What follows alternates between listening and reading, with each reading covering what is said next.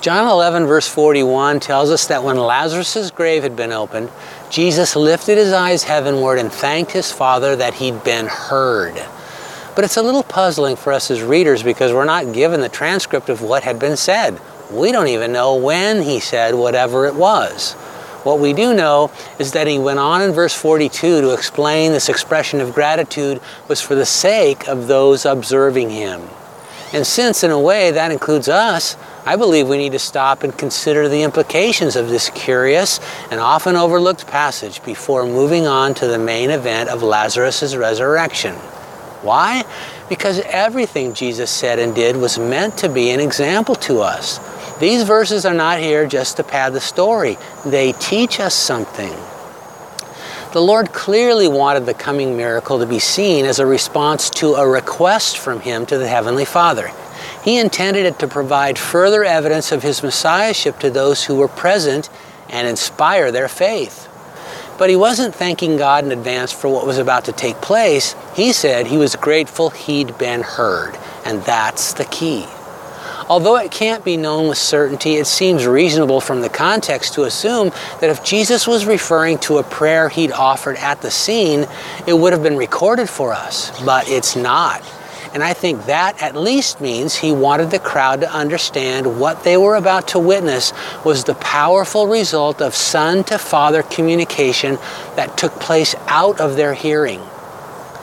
Could that private prayer have taken place just prior to these statements? Of course. But it could just as easily have happened hours or days before. And it's entirely conceivable he was bringing to light something that happened as far back as when the news of Lazarus' illness first reached him. His response to that sobering message from Mary and Martha was emphatic. He said, This sickness is not unto death, but for the glory of God and I think it's quite possible his confident declaration flowed from an inner assurance that a silent request he'd made to the Father in that moment on behalf of his friends had been heard. And if that's the case, it's a powerful lesson to us. In the time between that forceful proclamation and the moment Lazarus walked out of his tomb, things became progressively dark and appeared hopeless, just like what sometimes happens in our circumstances. But when we truly know we've been heard by God, it literally changes everything. We find ourselves more able to trust our concerns to His plans and timing. It ushers us into what Philippians 4 7 describes as the peace of God, which surpasses all understanding.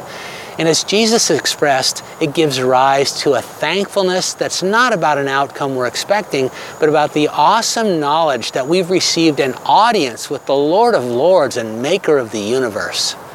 Earlier this week, our son called to tell us his doctor had removed some tissue from his leg and it had been diagnosed as malignant melanoma. So my wife and I immediately went to God in prayer, pressing hard into Him until we sensed that deep assurance of His peace. We can't know how the rest of the story will unfold at this point, so we'll continue to pray our way through it. But we're not afraid because we know we've been heard.